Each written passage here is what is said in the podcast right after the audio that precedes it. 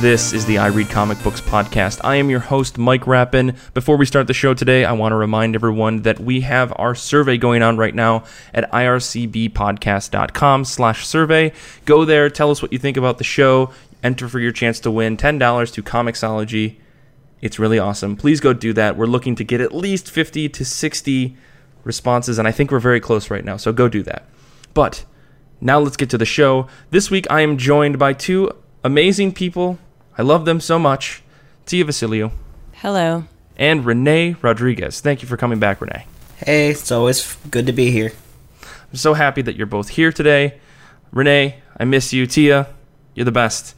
Let me ask you the question that I ask every single week How have you been? How have comic books been? Tia. Well, you know, I can't lie. I've been kind of in the depths of despair. Everything's awful in the entire world. Mm-hmm. So, uh, you know, when I need a little break from all the awfulness, I read some comics, and there there were some pretty good ones this week. So, you know, small, uh, take my sort of small happiness where I can. Mm-hmm, mm-hmm. Let's see. Well, it was a Wicked week. Wicked and Divine yes. number 30 came out. Uh, Jamie McKelvie and Matt Wilson doing art and Kieron Gillen writing. And all right, so this was a super depressing one, you guys. Oh, yeah. We are in a place where everyone's kind of split up. Morgan won't let anyone see Baphomet. It's been revealed that she's been beating the crap out of him. And um, let's see what else. Dionysus is like trying to trying to get it, get a chance to see him, make sure he's okay. And so you know, stuff happens with that that's really heartbreaking. There's like a Dionysus reveal that that just absolutely broke my heart. He doesn't deserve this kind of treatment, you guys. Okay, protect Dionysus, oh, yeah. 2017. um, what else? Uh, then there's um, Persephone and Sekhmet, who like I just I really think she's gonna be the next one to go. I don't see how there's any way around it. She's really bad, you guys. she's that's, really bad. That's being nice about it, yeah. Um, like I feel a little conflicted that I always get her in the p- personality quiz because like even I which one Sekhmet? Yeah. Okay, yeah, that's what I thought. Even I recognized that like she's pretty bad at this point. So anyway, there was that. Oh, and then there was also in um, Kieron Gillen sort of uh, questionably moral ladies. Aphra number 11 came out and she's got this crystal. This is kind of the aftermath of Screaming Citadel, where she uh, has the crystal with the consciousness of the ancient Jedi inside, and she's going to auction it off to all the like bad guys in the galaxy. King's is going to go great for her. Oh boy. Yeah. And um, he could apparently like telepathically control, uh, you know, electronic stuff. So she's got all of these things in place to to keep that under control like safety checks but you know that she also has like a lot of really bad people hanging around and murder droids and all sorts of things that can go wrong and as you can imagine most of them do and there's a big twist at the end where you're like oh shit this just is not going to this is a bad place for Aphra.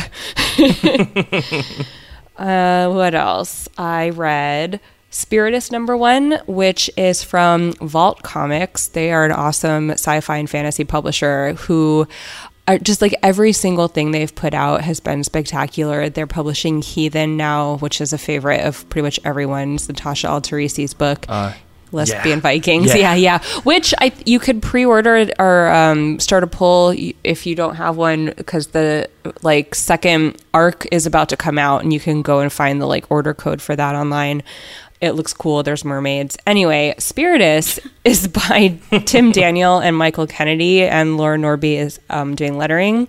I was describing this to you, Mike. It's one of my favorite covers that came out, and oh, yeah. um, it, it sort of reminds me of like Demolition Man, but then also like a kind of underground railroad situation. Like, if you're arrested and convicted of a crime, your consciousness will be put into a robot and your body will be destroyed. And the robots are basically like slave labor robots. And so, this woman who's falsely accused of murdering her husband is approached by this, I don't know, uh, criminal uh, of some kind, I assume, because he basically tells her, I've got these hacked robot bodies and I can't stop them from putting you in one of them, but I can make sure that it's one of these hacked bodies so you'll have autonomy over your physical self. And in exchange for this you have to help me like get other people out of this situation so I'm really fascinated by this, and it's really beautiful. The design is super, I don't know, like kind of pushing the envelope. It really plays with the design in terms of like how it contributes to the storytelling. You know, I love that sort of thing. So, uh, oh yeah, yeah, oh yeah, you should check it out. What else? Um, I read Megg and Mogg in Amsterdam. This is by Simon Hanselmann. I picked it up at um, San Diego Comic Con, and he drew some characters in it for me, so that was cool. And um, like, I don't know if anyone has ever heard Simon Hanselmann speak or seen him at conventions, but he he's from Tasmania, so he has a, you know a cool accent.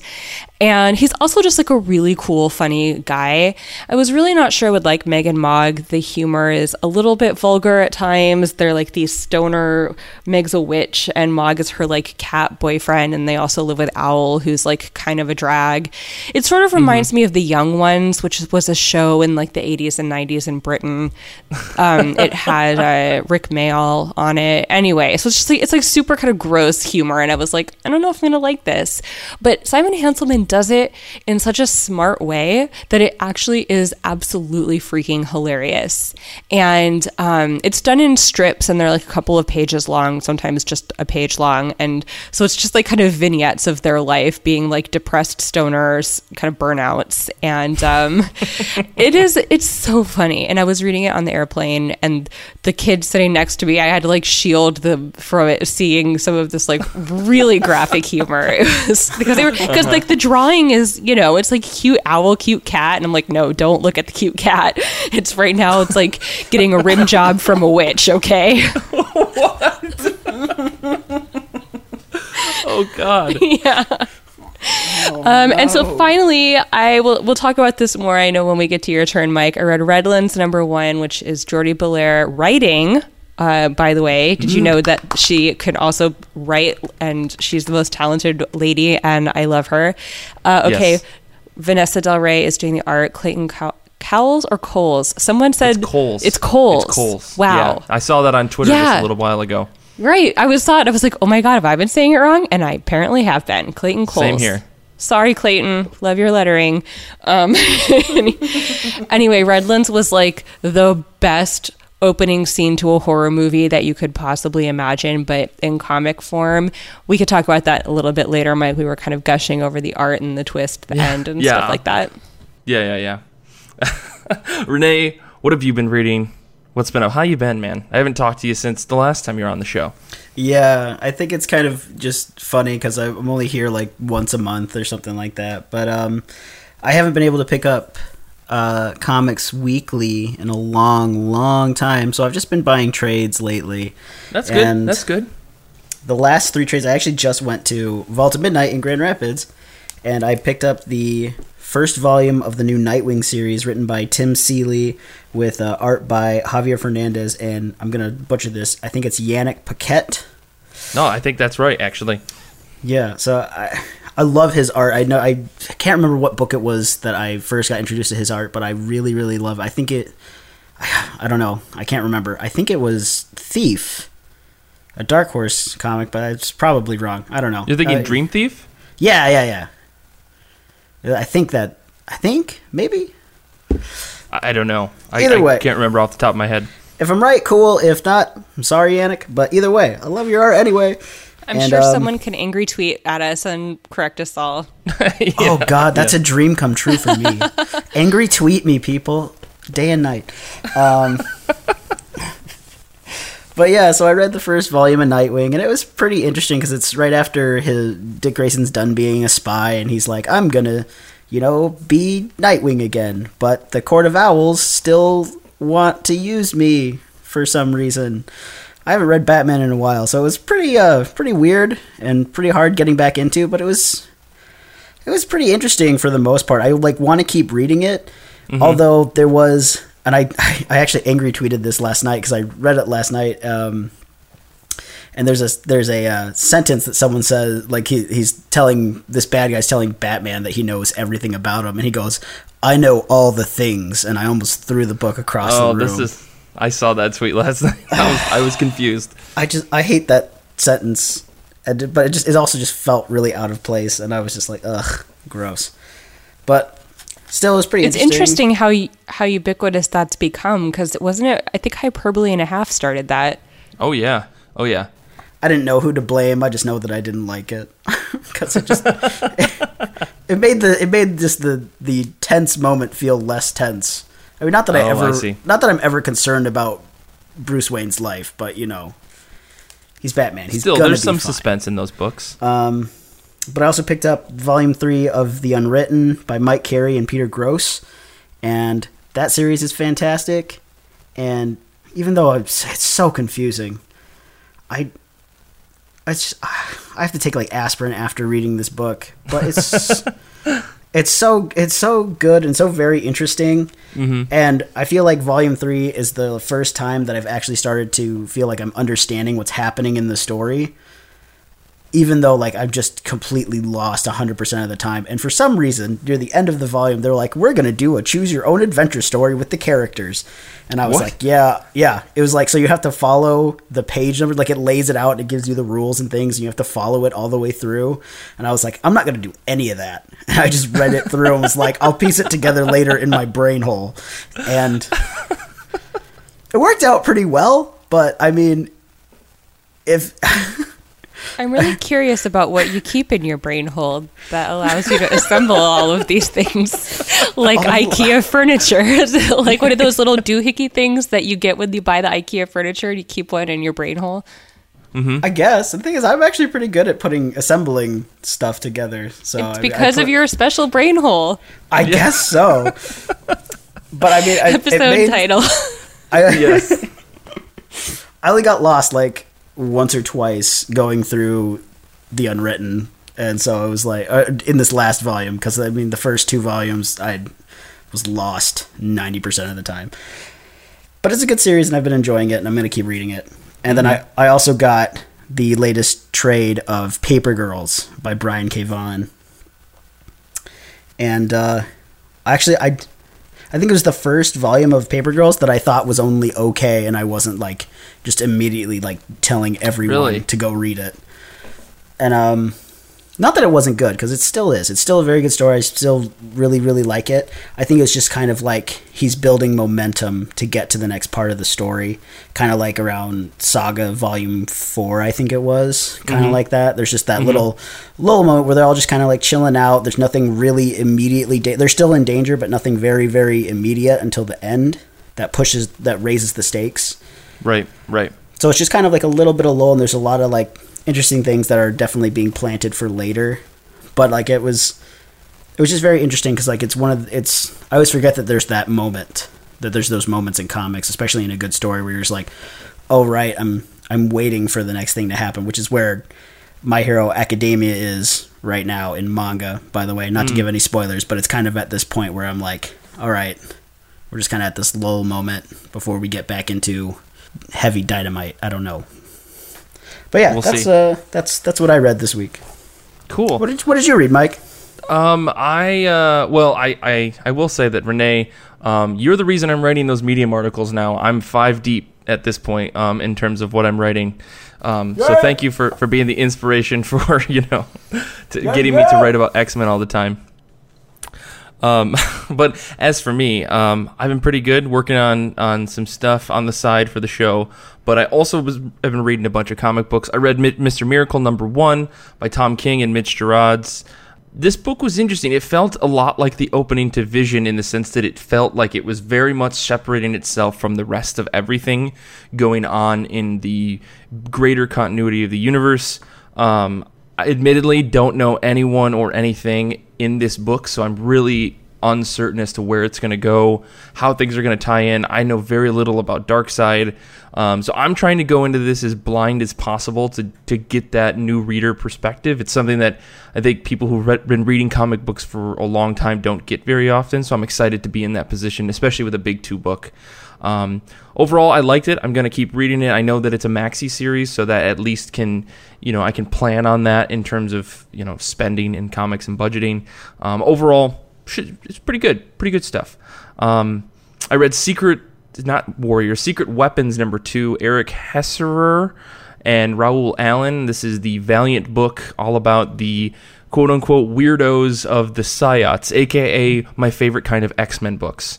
So this is basically an X Men book in the Valiant universe. So far, so good. I really would love to have the power to talk to birds like one of the characters in this I book does. that so, so much. um, that's my favorite part about this whole series is that there is a character who can talk to birds, and also watching American Gods, the Starz TV show, seeing Odin yell at a crow for like half a minute. Um, just kind of solidified that that belief that I have now that I would love to talk to birds. Um, Oh my god! I- so remember that weird Michael Keaton movie where he was Birdman? How can we like combine all of these things?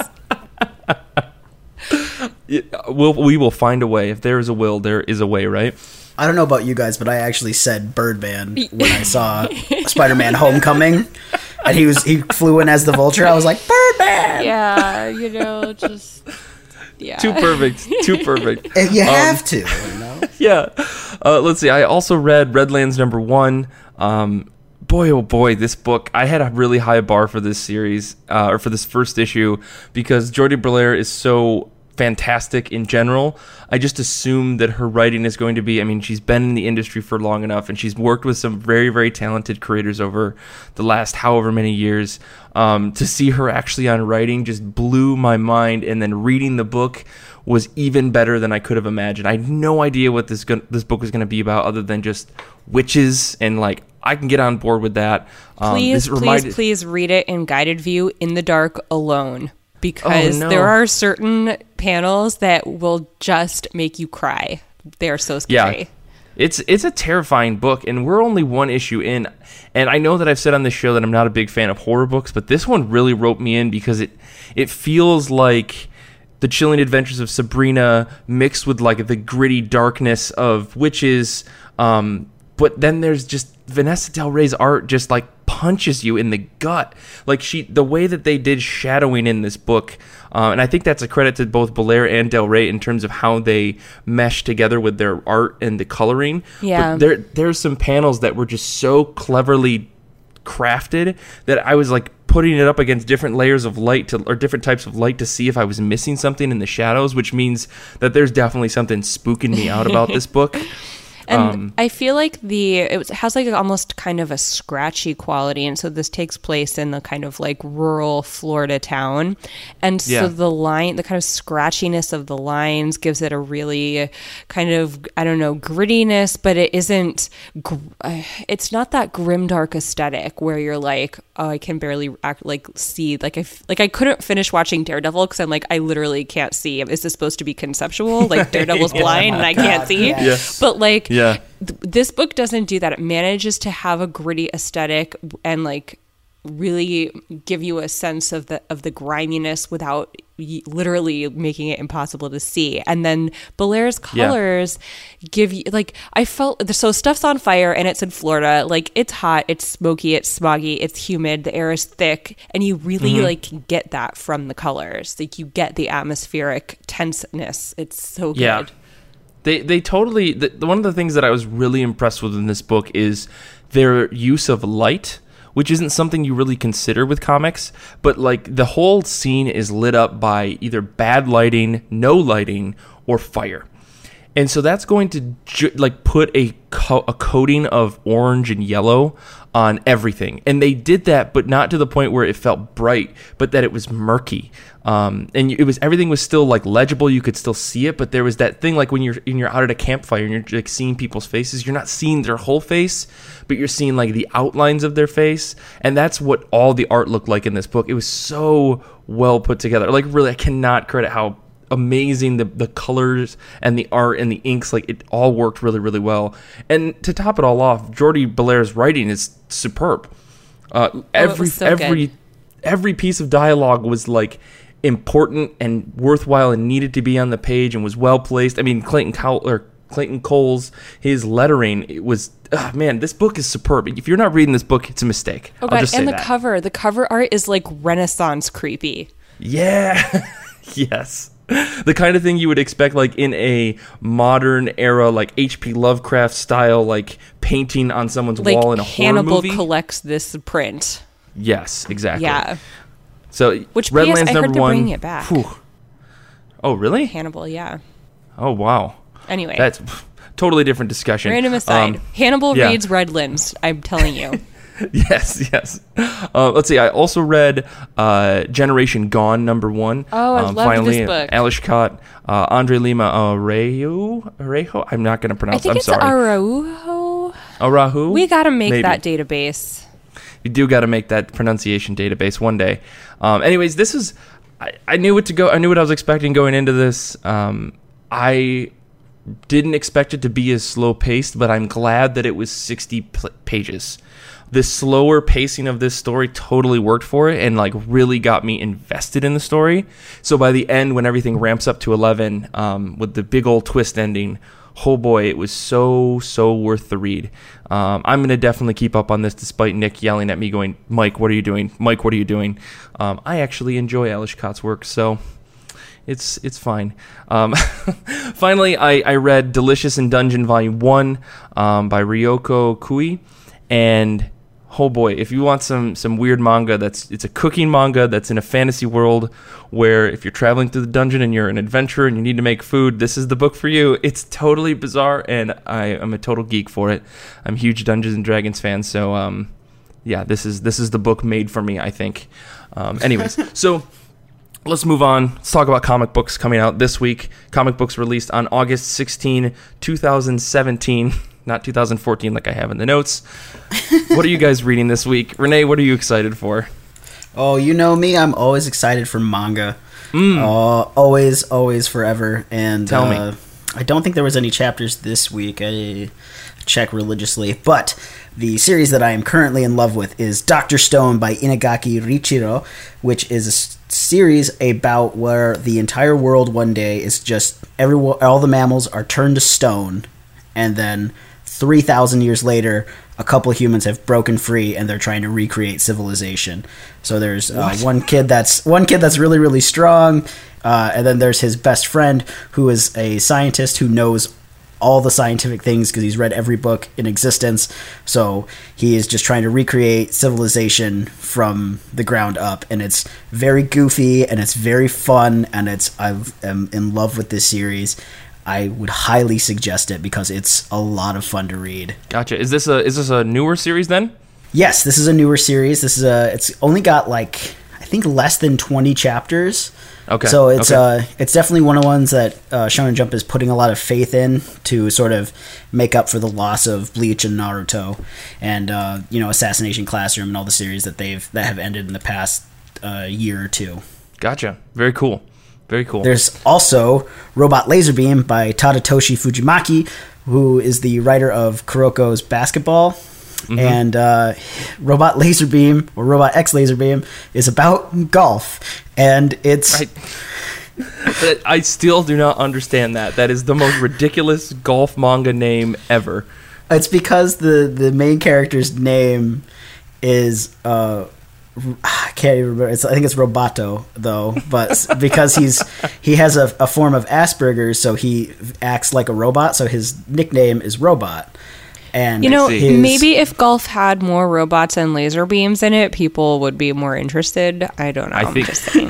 I think you're no, on I agree. I started reading it because of the weird name, but the laser beam is the name of his shot because he his shots are always very straight, which is that everyone calls it the laser beam because it's really hard, I guess, to do it. I don't really like golf. Okay, I hate golf, but But this But- manga, Tadatoshi Fujimaki makes every sport that I don't like interesting so far because I actually don't like basketball and I am all about Kuroko's basketball. Mm-hmm, and mm-hmm. Robot X Laser Beam is so good and it's got oh gosh, I don't know if you saw this tweet of mine, but I was reading it and they did this whole trope where they're like, "Oh, there's this one character that's so good at using pitching wedges and they call him the Wizard of the Wedge or something like that." And I was like, "Oh my gosh, that's so stupid, but I love it." Oh. and I just all I could think of was like, I am weeaboo trash. Don't look at me. Oh no. well, that's that is the saying here. We are all trash, so it's fine. It's totally yeah, fine. yeah. But it's so good. I mean, it's really funny is the thing, and Tadatoshi Fujimaki makes fun of himself in his books, and so it's just really fun because you can see how much he enjoys writing it, and so it makes it really fun, and it's also pretty realistic as far as manga go, Mm-hmm. and um. Along uh, with that is Oh, Renee, you're breaking all the rules. You got three picks. What is this? All right, tell me. That's me. only tell me. that's It's fine. okay. Sorry, you said ch- manga chapters. I'm sorry, but that's All it. right, go for it. Well, along with that is Haikyuu, the volleyball one, which everyone should read, and it's really good, and it's really realistic, and everyone should read it because it's awesome. Haikyuu by Haruichi Furudate. This has been Yes. your monthly manga update. Thank you, Renee. Thank you, Tia. What are you excited for this upcoming week? The Chilling Adventures of Sabrina number eight, which hopefully it comes out on time. It's all witches all the time. That's me. What, what? All right. So what's good about this book? I mean, we talked about it on the show before. Is it is it keeping up the the pace and the like creepy factor? Oh, it has upped it considerably. Cause Oh, like really? in the last issue, her dad showed up and like you got some back. but he's a tree. we got all this backstory about how he is like this really powerful warlock and like you know, do we? How much are we allowed to swear on this show? I forget.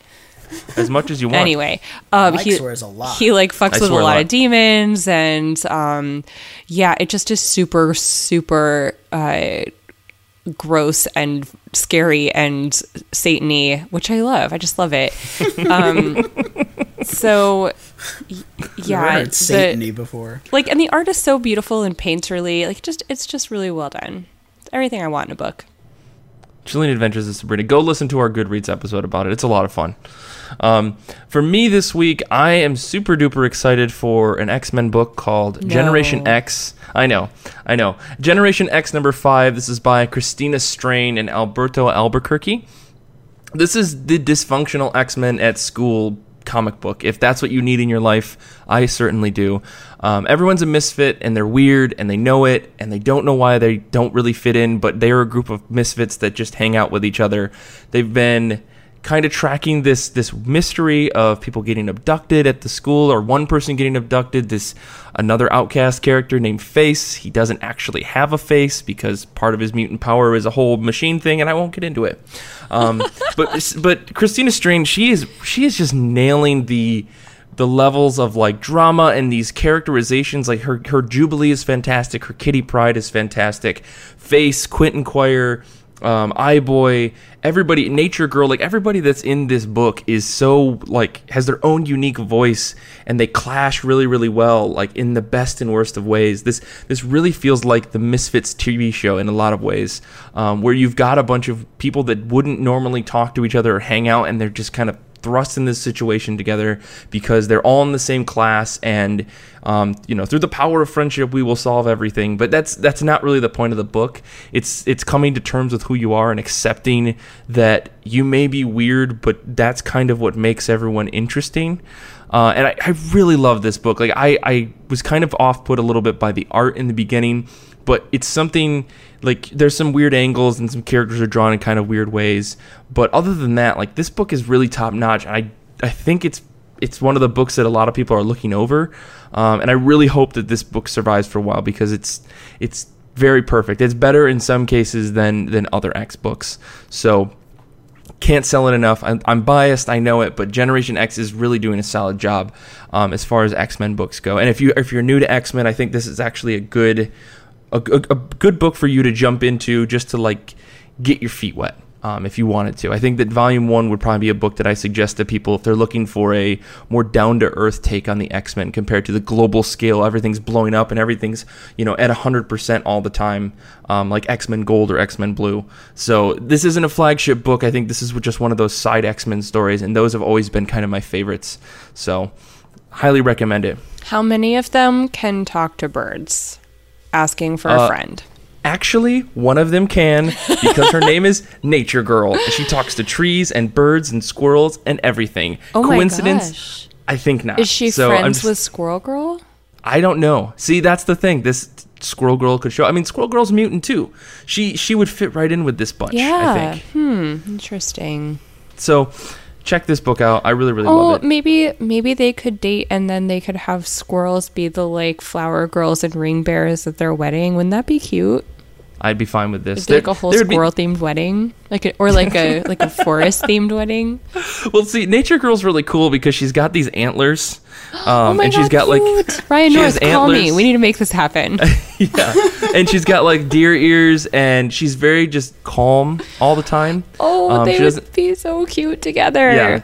She she's a fantastic character. Like and really that, again, that's another thing I like about this book is they plucked out the, the the outsiders and the weirdos of the X-Men group that have been around and were kind of created for maybe some comedic value and now they're giving them some serious personality. Um, Boy, for instance, is a character who just has eyes all over his body, and it's kind of awkward. Um, but there's been some insinuation that his power is much stronger than he really just. It's just more. It's bigger than just being able to see from all facets of your body. You can actually see on different spectrums and things like that. But um, I don't know how much they're going to explore with that, and that's what I really like. Um, is that there's a lot of potential here. Like as a big long-term X-Men fan, I know there's a lot of potential. Okay. But what Strain's been doing so far has been top notch. I just looked her up, and why does she have little bamfs all over her? This is this is even more delightful than I could have expected. Well, likely because the Bamfs don't know how to speak. And so they needed someone who could speak to animals. I mean, because the Bamfs aren't really Oh. like full blown Yeah, Nightcrawlers. They're just like weird animal demons. they're her demon children. Oh my! This Yes. is like I just looked this up right now because I was like I have to see this character, and I Yeah. I think I'm gonna read this now just for this character. Mm, yes, another one. I got another one on X Men books. We're all X trash here. Woo!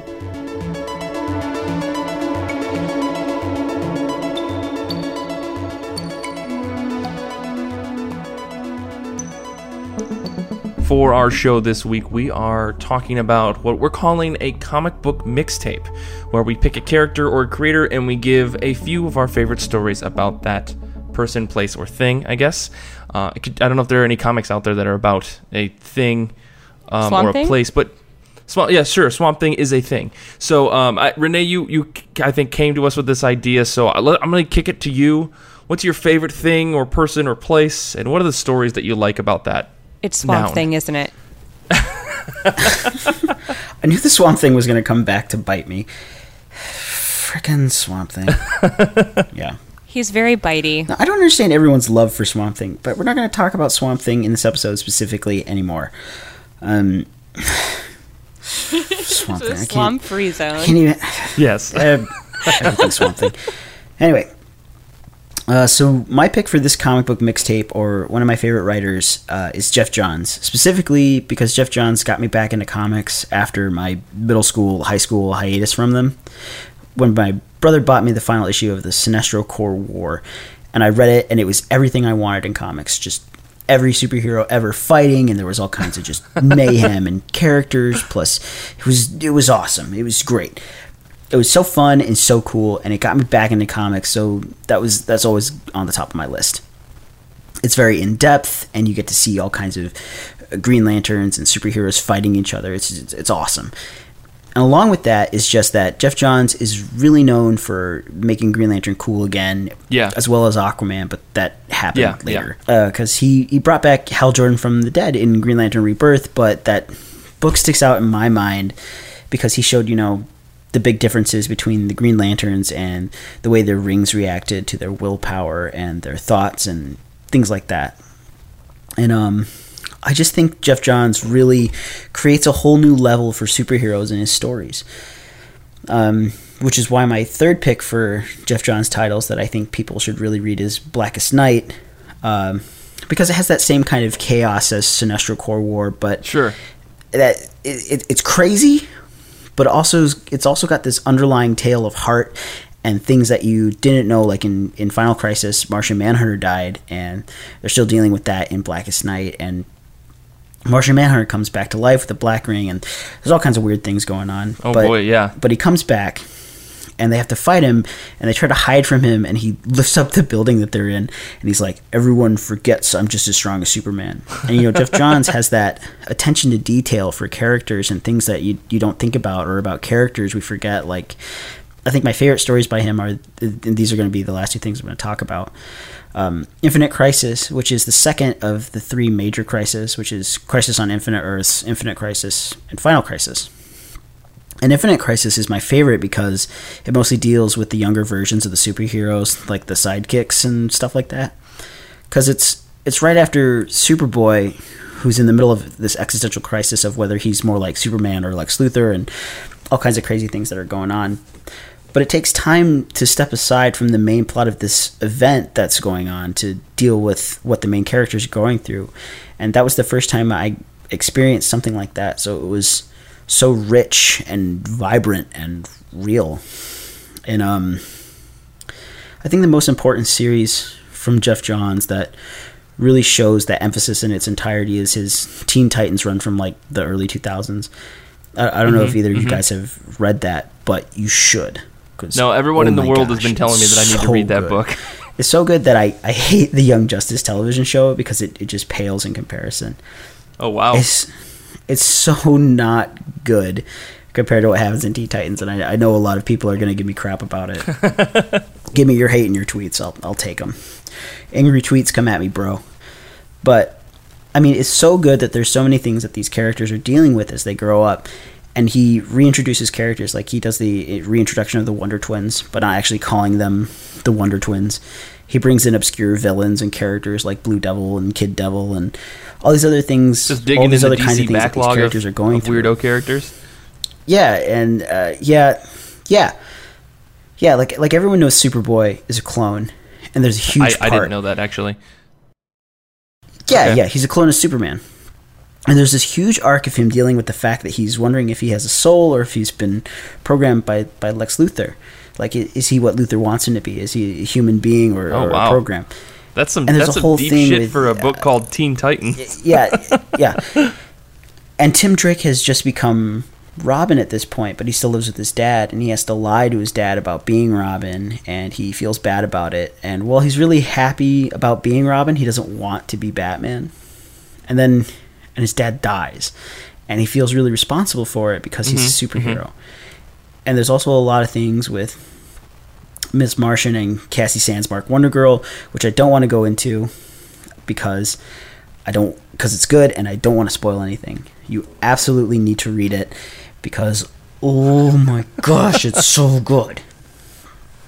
And uh, and Ravager, who is um I think I'm gonna get the I'm gonna get the ah, I'm not gonna get the name right. Um, Slade Wilson's daughter, Ravager, who just wants to be like her dad, but he doesn't really care for her because she's his daughter.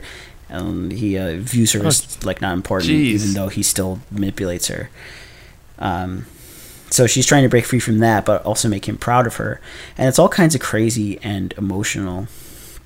It's such a good book, and it's one of those stories I can read over and over again and it's uh, it's my favorite by Geoff Johns. You know, so read that. And uh, honorable shout out to Flash Rebirth and 52. And um, other than Gotta that, just put someone on track to, to feel a bunch of things about DC superheroes.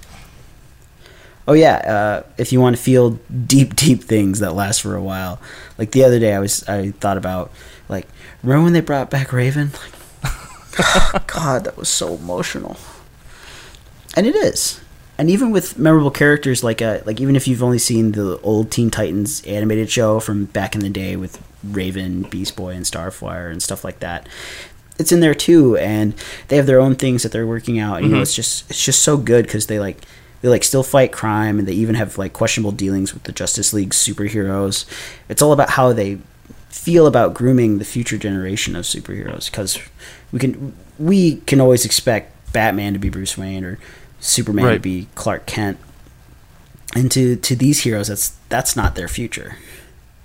To them, it's like we have to grow up and become them. How are we, or what are we doing now that will impact the superheroes yeah, a, we are in the future?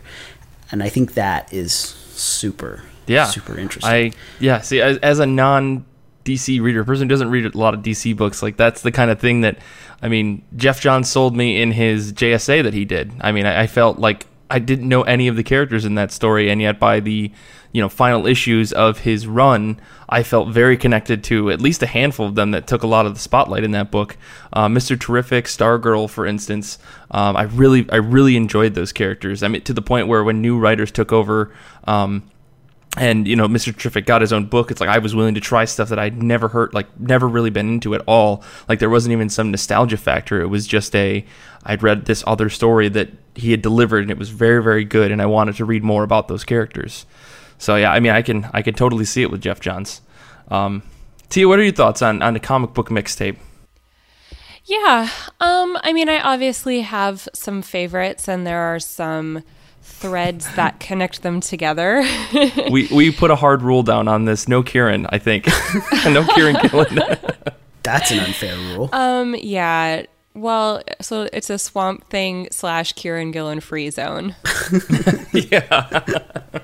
Except I do I do have to keep a Journey into Mystery and that you know all of that sort of uh, Thor Asgard kind of chunk of work because I think for me, if I were going to put together a mixtape and sort of similarly um, couch it in terms of this is kind of what really brought me back as a as a fan in the same way that mm-hmm. Renee is talking about it, like Loki as a character for me.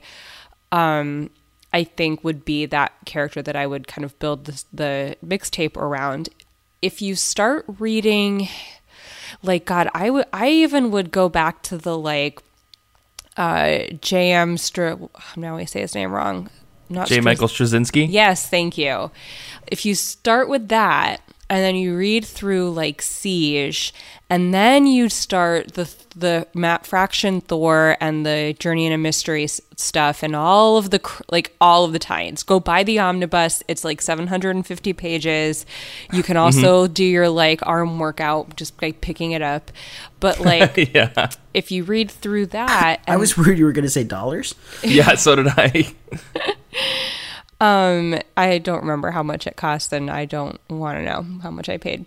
I'll, I just sort of like closed my eyes and handed my credit card to the Midtown Comics people.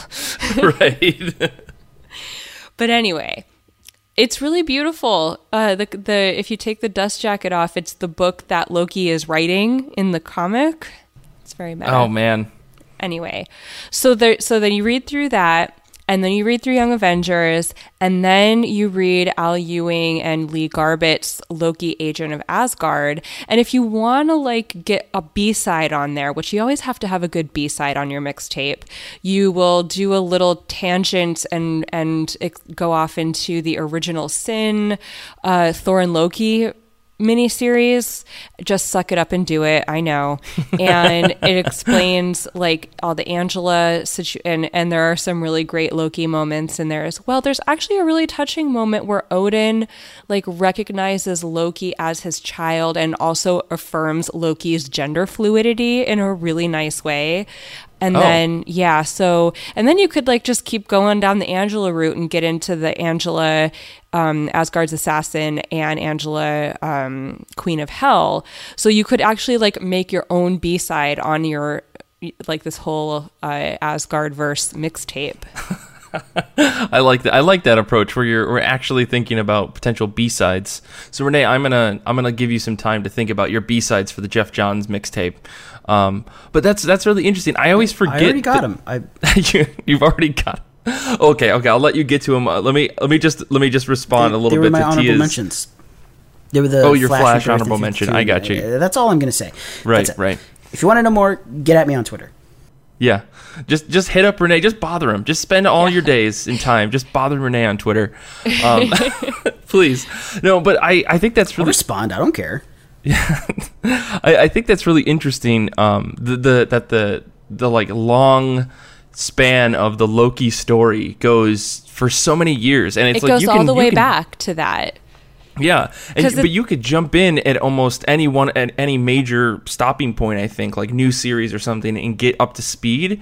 But to get that full experience, to get the full mixtape, you you can go all the way back to the J. Michael Straczynski run and just Mm-hmm. watch that character develop and grow and fall and fail. It's so Um, great because it's really bizarre. I mean, he is horrible in that like in that story. I think it's like three collected volumes or something. He literally he like moves Asgard to like Latveria for a while, and he's like in league with Doctor Doom, and he's like he's like ki- kidnapping Asgardians and like giving them to Doom to do experiments on them and stuff. Oh, like, all yeah. this horrible stuff. Like he's really bad. And I think that it really helps you understand why the Asgardians hate him so much even when he's kid Loki. Like Yeah. it, you know, he did some really fucked up shit. And so um you know, it really sets that up as a real problem, not just a problem that some writers came up with to make their story happen. Like they really did add on in a very, very meaningful way to that.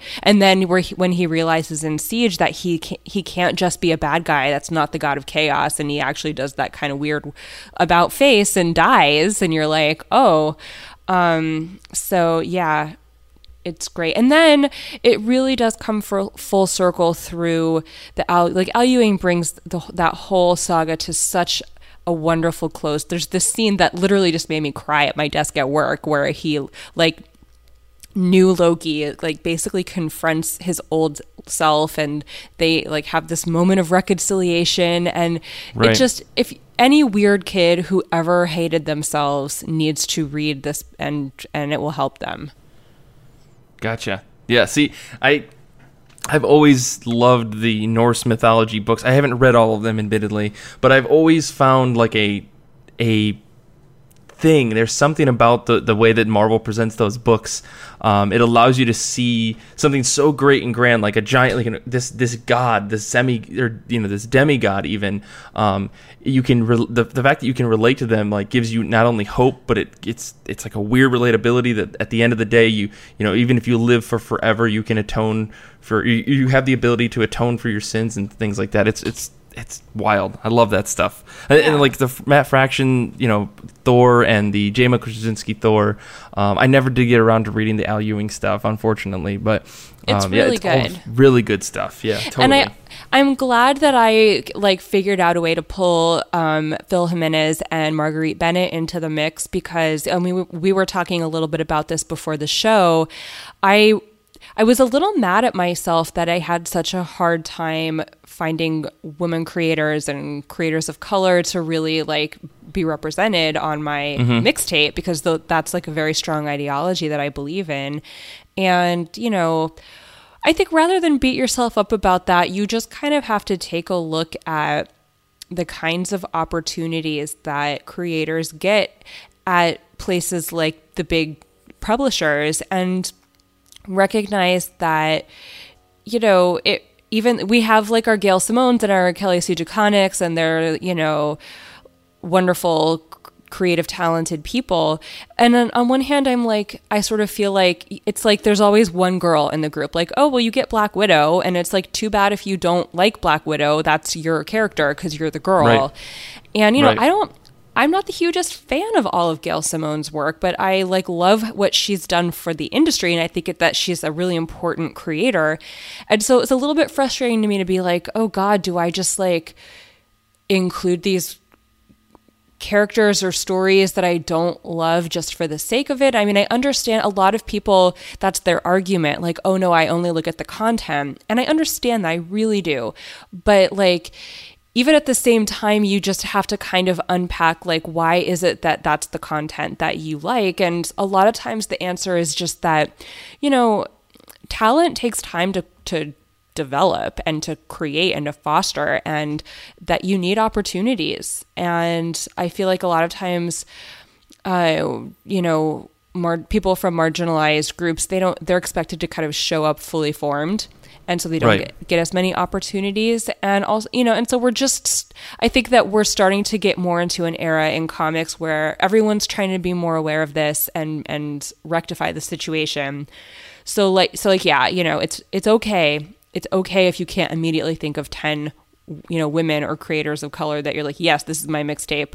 But also just think about why that is and Yeah. and you know and what and we're trying to do to potentially fix it, right? To Yeah, say maybe not this generation of comic readers, but the next comic next generation, that it will this won't be even be a problem potentially, right? Like that's the hope. Yeah. Yeah, yeah. And also, you know, it might the answer might make you uncomfortable and it's okay. Just like, you know, be honest and it and it won't always be that way. Right.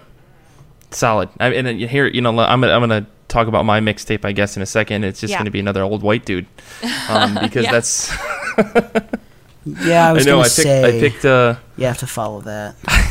I know. Um, I mean, my my approach to this was, you know, I'm trying to think of books that was trying to get out of the big two in terms of, um, you know, what I was picking. But uh, I mean, Tia's point still stands. Like, regardless, um, it's something that like we we have to keep uh, talking about and approaching and thinking about um, when we're doing things like this. When we're making listicles. This is our listicle episode, by the way. Um, The word listicle Uh, always grosses me out so much. Just PS. yeah, it feels. It, the word feels sticky. I don't know why. It just Because it feels sounds like like a sticky word. I don't even know what you're saying. What do you say? Listicle? listicle. Yes, It It's sounds it's an like a- article, but it's, It's a a- list. it sounds like a thing that you only want to Google in incognito mode. I don't think I want to Google it at all. I don't want anything. I don't want any Yeah, part of that. yeah. It makes my skin crawl. Yeah, th- good. It should. Um, I'm but uncomfortable now. well, my well, let me let me make you more uncomfortable with my pick of Warren Ellis. Uh, he this is the this is the Warren Ellis mixtape that I I picked some options for. Um, I'll start you off with a, a, you know a little bit of weird. We're gonna get you know get the weird out right from the beginning.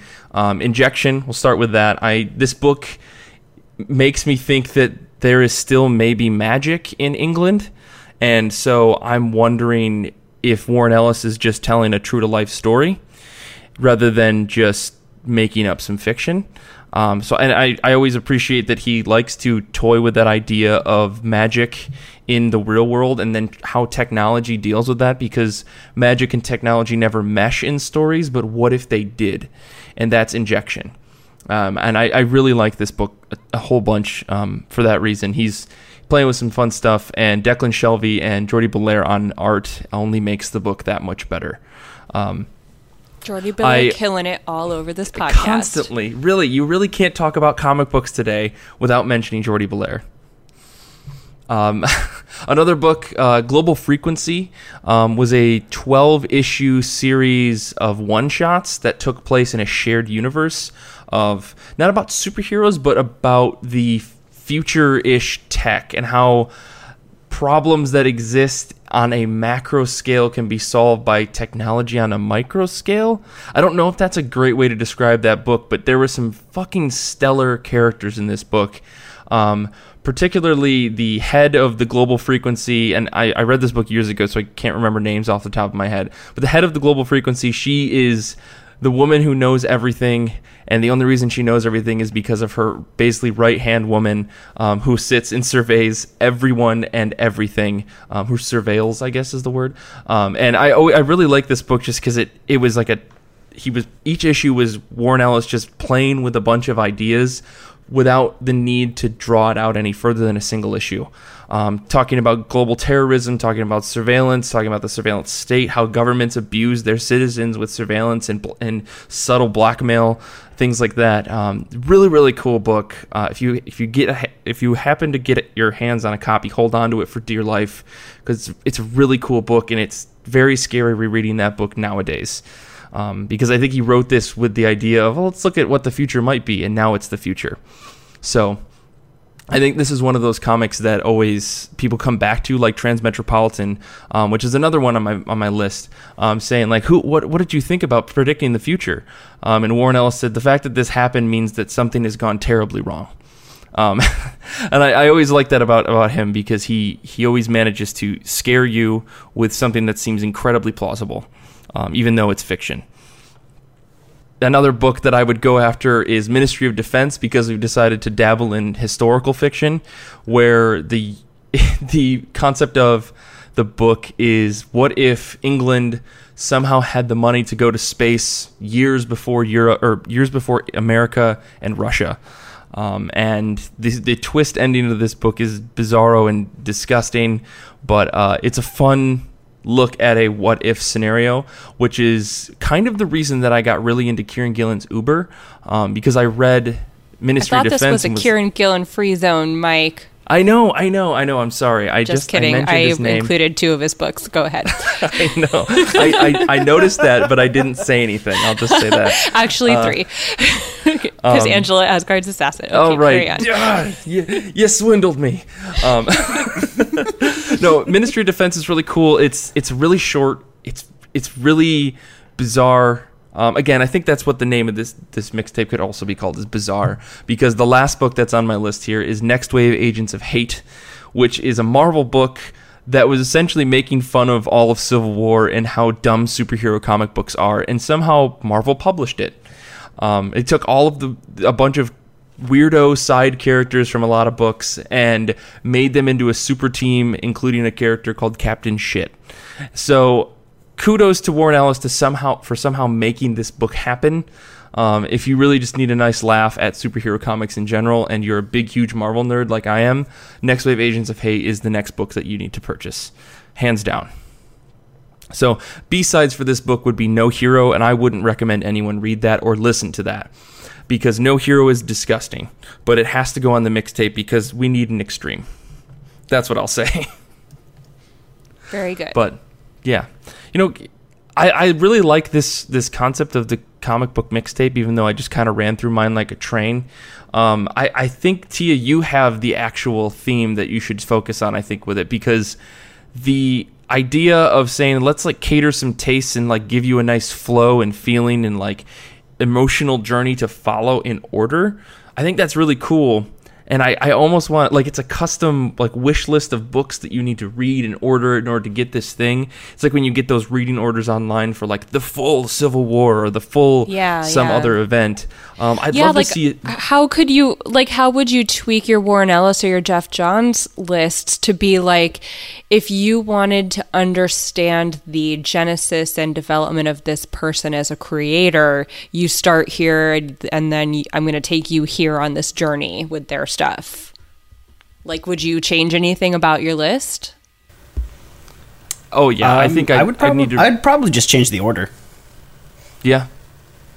Yeah, that I'm. I think Renee, yours you you managed to to get a very good focus on yours in terms of you know superheroes. Well, I mean, like Teen Titans goes into Infinite Crisis because one of the things that like some of, most of the young heroes in Teen Titans deal with is sort of not resolved, but they they deal with a lot of it in Infinite Crisis. Though I think I would take out the Green Lantern stuff and I would have um, the series Final Crisis Legion of Three Worlds because that brings brings back a lot of things back into things that dealt with the Teen Titans, and it also sees the future. And also, you get to see uh, Superboy Prime again, and you get to see him get some well deserved justice because that kid is a prick and deserves all kinds of hate.